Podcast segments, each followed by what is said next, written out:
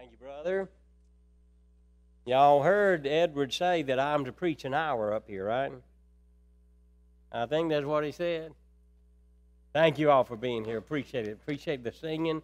Um, beloved, you know, because of the virus and everything going away, our, our Sunday night attendance, our Sunday morning attendance, fact, is just down. You know, people are kind of afraid to come out yet, some of them. And, and so uh, we have to kind of compensate for that, right? Uh, kind of sing a little more vigorously, and I appreciate you all doing that. Uh, but Jesus said, Where two or three are gathered in my name, uh, there I am in the midst of them. Now, I'm no mathematician, but I think we have a little more than two or three here this evening. Uh, so we appreciate it very, very much. I want to talk about this our ambition. Okay, what is our ambition? What's your ambition to be? You know, what is your ambition? Which is an, an overriding desire, something that you want more than anything else. There's several things we could name that we would like to have. Um, and, and so, what is your ambition? Do you have one? Do you have any? I talk to a, a folk today, brethren, and I say, what, what is your real deep desire? What are your real deep goals for this life? And it surprises me the number of people, many of them younger, because maybe they don't know exactly what they want to do yet. But, but a lot of younger folk will say something like, you know, I really don't know. And, and so, what is your ambition? Several answers could be given from a spiritual standpoint, of course. Um, our ambition should be to seek and share the lost, to share, to share our faith, to, to carry out the Great Commission. It, it should be part of our ambition to know God more personally, more intimately, more closely. Maybe to serve God and, and to serve others through, through serving God. Uh, it should be a goal to overcome the sin and temptation in our life, to grow in Christ, to, go, to always press towards spiritual maturity, to keep God's commands, to deny self, to become more committed, more deeply committed to the Lord, to be willing to sacrifice more, to uh, raise our families in such a way, raise our children in such a way that they will uh, remain faithful to the Lord and also raise their children, your grandchildren in Christ. Um, all these are very noble goals, and of course, to get to heaven. That's always an ambition, or ought to be. And so, brethren, all those, although many great people in the Bible that we can read about did many of these things, these were not uh, I, I should say, these are the natural results of a certain motive that they had. And, and I believe as you study God's Word, you see that this ambition, what their ambition was to be pleasing to God. And if you and if you make that your ambition, you you're going to do a lot of these other things, right? In doing this, you know, they they they uh, practice the things that we just mentioned, the list that we gave about what should be a Christian's ambition. I think these were the natural result of striving to please God. And I think this should be our ambition today. We're going to be looking at the scriptural basis for this and very, uh, uh, very quickly. But you know, a small child, especially when that kid is younger, they eagerly seek to please their parents, don't they? Now, when they get in their teens, they think they know more than mom and dad, you know, and all. They go through the stupid years, you know. Then they come back around later. As teenagers, I'm not getting on to you. I did the exact same thing. Some of you think I'm still stuck there, but but um, but you know, we, we this should be our ambition. A little, you look at little children, man, they they want to be like their parent. I adored my daddy. My brothers adored our daddy. We, you know, he was a big man, and and and boy, we just hung on every word he said. He could tell the funniest stories in the world, and and and uh, we wanted to be like daddy. Nobody was forcing us to be that way. We wanted to be that way, you know, and. Uh, and, you know, you, you hear there's poems and everything, and you hear kids even say something, I want to be just like my dad. You know, and, and so, brothers and sisters, we, we need to have that same attitude towards our Heavenly Father. Ephesians 5 1 tells us this that therefore be imitators of God. How? In what way? As beloved children. Children love their parents and want to imitate them. And that should be a natural response to us as Christians when we understand everything that God has done for us and how much He loves us. It should become natural for us as we learn of His great and love, His great love and mercy and compassion, all the many blessings, brothers and sisters. There's not a reason in the world not to love God. Not one, and many, so many to do so, and to be try to be well pleasing to Him. John 8 29, Jesus himself, while he was on this earth, said this, And he who sent me is with me, and he has not left me alone, for I always do the things that are pleasing to him. Jesus, as the Son, wanted to please the Heavenly Father. Now, he was perfect, so he always, everything that he did was pleasing to God. We see in one instance when Jesus was baptized in the Jordan River by John, and he said, I'm sorry, as he come up out of the water, the Spirit uh, landed on him as a dove, and a voice from heaven said, This is my beloved Son, in whom I am well pleased. And so then, brothers and sisters, that was Jesus' goal while on the earth, and it ought to be ours as well. Paul's ambition was that. 2 Corinthians 5 9. Therefore, also having as our ambition, whether at home or absent, to be pleasing to him. He's talking, if you look at the um, first few verses of that chapter, he's talking there about his desire to depart from this earthly body, earthly tent, as he calls it, and to go and to be with the Lord because it's so much better to be with the Lord than away from the Lord while we're still in this physical body. But he said, you know what? Whether we're at home, meaning here, or absent, or, at home in heaven, or absent from the body, we want to be pleasing to God, okay? And, and so Paul said, that's our ambition, he says. Our ambition is to do that, brothers and sisters, to please God, whether you're on earth or in heaven. Too many Christians' ambition um, seem to be towards other things, sometimes even worldly and perishable things that's not going to last. Pleasing God is not a priority for them. And it ought to be for all of us, brothers and sisters. And you say, okay, if pleasing God was Paul's ambition, then what about that long list you gave, Brother Green? Did Paul not do those things? No, I think he did them, and he did them because he wanted to please God. You say, was Paul a soul winner? What does he say in 1 Corinthians 9 19? But though I'm free from all men, I've made myself a slave to all so that I may win the more. You can study the book of Acts and see the so the the the, uh, the many people that that Paul brought to Christ, brothers and sisters. So his ambition to please God caused him to do that. Did he know God intimately? Did he have that close relationship that God wants with his people? In Philippians 3 8 through 10, he explains there that he had suffered the loss of all worldly materials and counted them as dung in order that he could gain Christ and know God.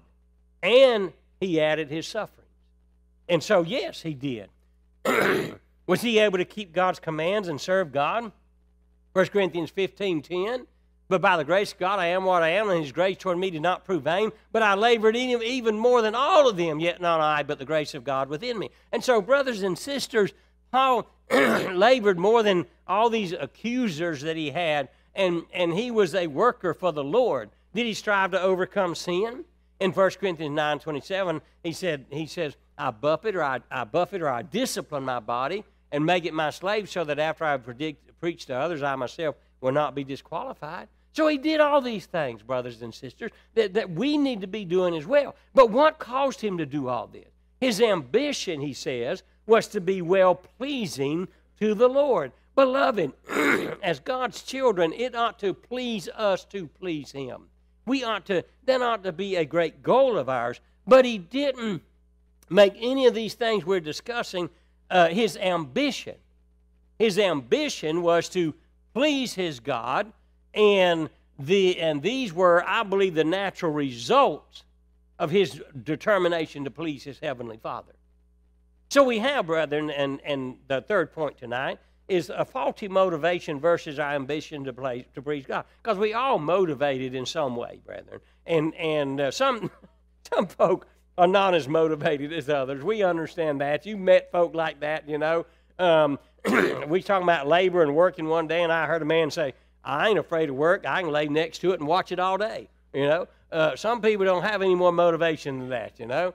Um, and there was a joke about one old fellow in our hometown. They said that man's so lazy that if he was laying on a sack of potatoes and starving, he wouldn't get off of them and eat them. Uh, but uh, some people just have very little. But but but brethren, we can be told and encouraged and pushed and prodded to do all the things that we mentioned. That's what a preacher's supposed to do, right?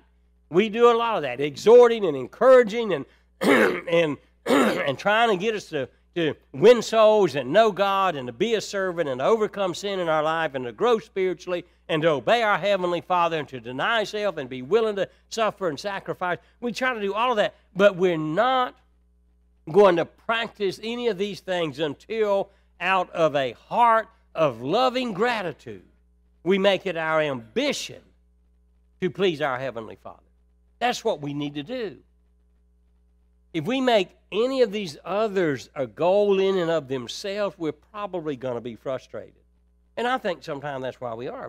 People say, uh, you know, boy, I'm, I'm, trying to win souls, Brother Green. I just, I'm, I'm not, it, it, just don't seem to be working. And, and, and I'm just so frustrated at it. And, and, and so, well, maybe, brethren, if we make it our goal to be pleasing to our Heavenly Father, then He'll bless us in that regard.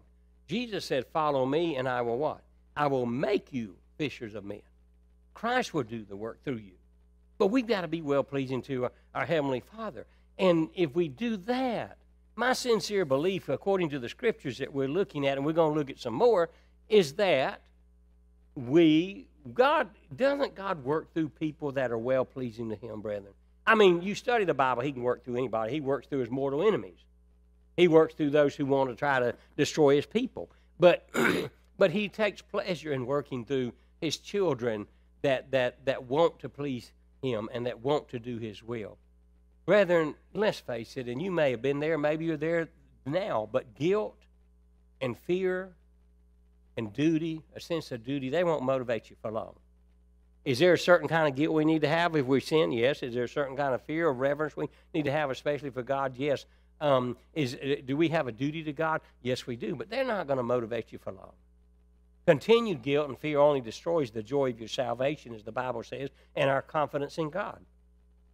Only a real love for God will enable us to persevere in doing God's will. That's what it's going to take.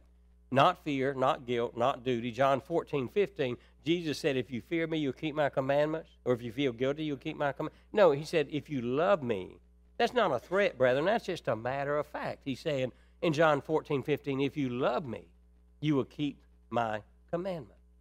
2 Corinthians 5.19, this is what the Apostle Paul says about that. For the love of Christ controls us. Some versions say compels us. Having concluded this, that one died for all, therefore all died. So it's the love of God that's going to motivate us, brothers and sisters, and give us the ambition that we need to please our Heavenly Father. And it is a love that compelled Paul to continually strive to please his Father, even though it meant great suffering and sacrifice in order to do that. So then, here's the obvious question, right? Which I would think would be obvious as we're talking about. How do we please Him then? If our ambition is to be well pleasing to our Heavenly Father, how do we please Him? Brothers and sisters, you make pleasing God your ambition, and you'll learn how. You'll learn how. I'm not, I'm not, I'm not trying to give you a, a, a you know, well, just kind of a soft answer over here. Not at all. Uh, you know, a guy falls in love with a particular girl, and if he's smart, he's going to study that girl and he's going to discover her likes. He's sure going to discover her dislikes. Young people, let me tell you right now, just on the side, okay? This is free. When you get married, you're going to come in from work one day. You're going to be in a really good mood. And Your wife's going to be sitting on the couch, and she's going to give you a look that's going to just, if, if she had knives, it'd be cutting your throat. And you're going to say to her, What's wrong, baby? What's wrong, sugar? And she's going to say, Nothing. And don't you walk away. Don't you do it. You just go ahead and sit down beside her and say, Oh, sweetie, whatever I've done wrong, I'm so sorry. Please forgive me, okay? You just go ahead and learn that, guys, okay? A guy's going to get to know what his girl likes and dislikes if he really wants to please her. So we've got to study God, brothers and sisters. That's why a continuing study of His Word is imperative. I can't give a single answer to this question. A lot of people want that. A lot of people want the list, right? What things do I need to do that I can check off and say, okay, I've, I've done these and they're pleasing to God? We can't do that, brothers and sisters, because it involves a complete lifestyle. It is our whole way of living. And, and so it involves keeping his commands and, and loving obedience to him and becoming like him and sharing him with others. Brothers and sisters, it, in, it involves all these things that we're talking about. But the Bible does say this it begins with faith, right? Hebrews 11 6 tells us that. You're very familiar with it. Without faith, it is impossible to please Him. So we're talking about wanting to make it our ambition, as Paul says, to be well pleasing to our Heavenly Father. We've got to be, we got to have faith in Him. Because the, the, he who comes to God must believe that He is and that He is a rewarder of those who seek Him. So it begins with faith, but it certainly doesn't end there because Paul tells the church at Colossae this in chapter 1, verses 9 and 10 for this reason also, since the day we heard of it, we have not ceased to praise for you and to ask that you be filled with the knowledge of his will and all spiritual wisdom and understanding. This is part of his prayer for the church. Listen to the rest of this prayer. and that you will walk in a manner worthy of the Lord to please Him in some ways. In all respects. Bearing fruit in every good work and increasing in the knowledge of God. All those are part of pleasing Him, brothers and sisters. And He said, You know what? we want to do that. We want to please God in all respects as far as we can in a human way. Jesus said, I always please my Heavenly Father. He was perfect. We're in the flesh. We won't please Him always and in all respects, but that's our goal, and that's Paul's prayer. And if you do that, brothers and sisters, we're going to bear fruit, as it says there. We need to, in, we're going to increasing the knowledge of God. Well, then he tells the, the church at Thessalonica in chapter 4, verse 1 Finally, then, brethren, we request and exhort you in the Lord Jesus, and that as you have received from us instruction as to how you ought to walk and please God, just as you actually do walk, that you excel still more. Paul said, Y'all are doing a good job in pleasing your Heavenly Father. You, you are walking in that way. You do do that. But now, go to the next level. Okay? excel even more. 13, Hebrews 13, 16, the author says this Do not neglect doing good and sharing. You say, What can I do to please God? These are some of the things He gives. Do not neglect, neglect doing good and sharing, for with such sacrifices, God is pleased. Brethren, whatever we do, we need to do it in such a way and do the things that's going to please our Heavenly Father. And the flip side of that, of course, is stay away from the things that we know will not be pleasing to Him, that would be disappointing to Him. So my answer in how do we how do we please God? It's a lifestyle, brethren. It's a complete way of life. It's not something that you can do just willy nilly and, and, and have a little list of things you mark off, okay? Now let me conclude. This is kind of a short lesson, wasn't it? Man, I ought to exhort some more. Hebrew, uh, uh Romans 8, verses 5 through 8. I put down Hebrews, didn't I? I'm sorry, brethren. That's probably that's my mistake. I do make mistakes like that. It, it is Hebrews, uh, Romans 8, 5 through 8, not Hebrews. Hebrews 8 is good, but it doesn't pertain to our lesson tonight. So if you would please turn in your Bibles to Romans chapter 8. Romans chapter 8, 5 through 8 tells us this as we conclude. Paul is talking about folk in the world and folk in Christ. Folk who have God's Spirit in them, folk who do not. And he talks about their different lifestyles. And this is what he says in Romans 8, beginning of verse 5. For those who are according to the flesh, that's those out in the world, they set their minds on the things of the flesh, but those who are according to the Spirit, the things of the Spirit. That makes sense, brothers and sisters. If someone is not in Christ, they are naturally, for the most part, unless some folk are working on them or God Himself is working on them, they're not thinking about spiritual matters, okay? They're thinking about the world and the things of the world and wanting to live according to the flesh, as He said. That's where they set their minds on the things of the flesh. And, and but those who are according to the Spirit, they set their mind, he says in verse 5, on the things of the Spirit. That makes sense. If you claim to be a Christian, then you ought to be doing the things that are spiritual and not fleshly. Verse 6, he says, For the mind set on the flesh is death, but the mind set on the spirit is life and peace. That's also very plain for those that understand God and his sacrifice that he made for us. The mind set on the flesh, as long as you remain a person remains there, as long as they remain in the world, as long as they remain in the fleshly condition, uh, they, that is death, spiritual death they're going to spend an eternity in hell. The Bible says that. Now, it doesn't have to. There's good news here, but, but the mind that is there and remains there, it's going to be death. But the mind set on the Spirit is life and peace. And, and, and if you have to have, if, if you got to choose between the two, and really we do, brethren, which would we rather have? Death, which is an eternal death in hell, or life and peace with the Lord for an eternity? Verse 7, he explains the situation here. Because the mind set on the flesh is hostile towards God. It is, brethren.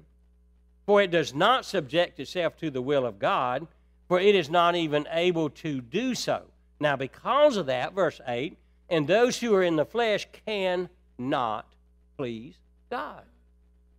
Brethren, I hear so many people try to walk the line there. Do you, you talk to people like that? Well, preacher, I'll admit to you, I'm not really what you would call a Christian and I'm I know I don't live right, and I know I don't live according to the the the Lord, but you know, I I I love the Lord. And and and I, I try to please him. No, friend, I'm not being unfriendly and I'm not being unkind. This is what the Bible says. If your mind is set on the flesh, you cannot be well pleasing to God. Ladies, if your if your boyfriend was to come in one day and say, "Honey, I really love you, but I got two other women on the side I love too," and and I'm going to be spending some time with them also, like I would with a regular girlfriend. You girls are going to say, "Oh, that's fine, right?" No, no, no, no, no. Whether the mindset on the flesh, it says here, cannot. That is emphatic in the Greek. It cannot please God. You cannot do that. Okay? Now, now, um, brethren, there's there are things I've heard people sometimes talk about. Uh, a lady was talking about her grown son one day who was really, really deep in sin and had been in trouble with the law and everything. And and I was encouraging her, asking her what I could do to help him get back to the Lord. And she said, "Oh, he's okay." She said, "He's just a worldly Christian right now." This this doesn't leave room for that in this text, does it? He said, "You're of the spirit, you're of the flesh." There's no worldly Christian. You can't go out in the world and, and live like the devil and according to the flesh and be well pleasing to God. We can't do that, brothers and sisters. So our ambition should be to be well pleasing to God. And so, brethren, we need to understand, and friend, you need to understand that that uh, you need to be in Christ. Romans 8 1 tells us that those who are in Christ uh, there is no condemnation for them. The flip side of that, of course, if you're not in Christ, you are condemned to a devil's hell for an eternity unless you take advantage of the sacrifice that Jesus made and the death that he died for you on that cross so you can be saved. And, and you need to be willing to repent of your sins and confess Jesus to be your Lord and be baptized into Christ for the forgiveness of those sins. And what do you do? What do you do once you do that? You arrive at that watery grave of baptism to walk in newness of life brand new Christian, born again, added to the Lord's church, on your way to heaven. And so you say, I've got to live this Christian life now. What should I do? Make it your ambition to be well pleasing to God. And everything else will work out fine. Because when we make that our ambition, we're going to do everything in our power and with God's help to please our Heavenly Father. That's the lesson today. If you want to be well pleasing to God, you've got to be in Christ. If you're not there, get there. Get there today while we stand and sing.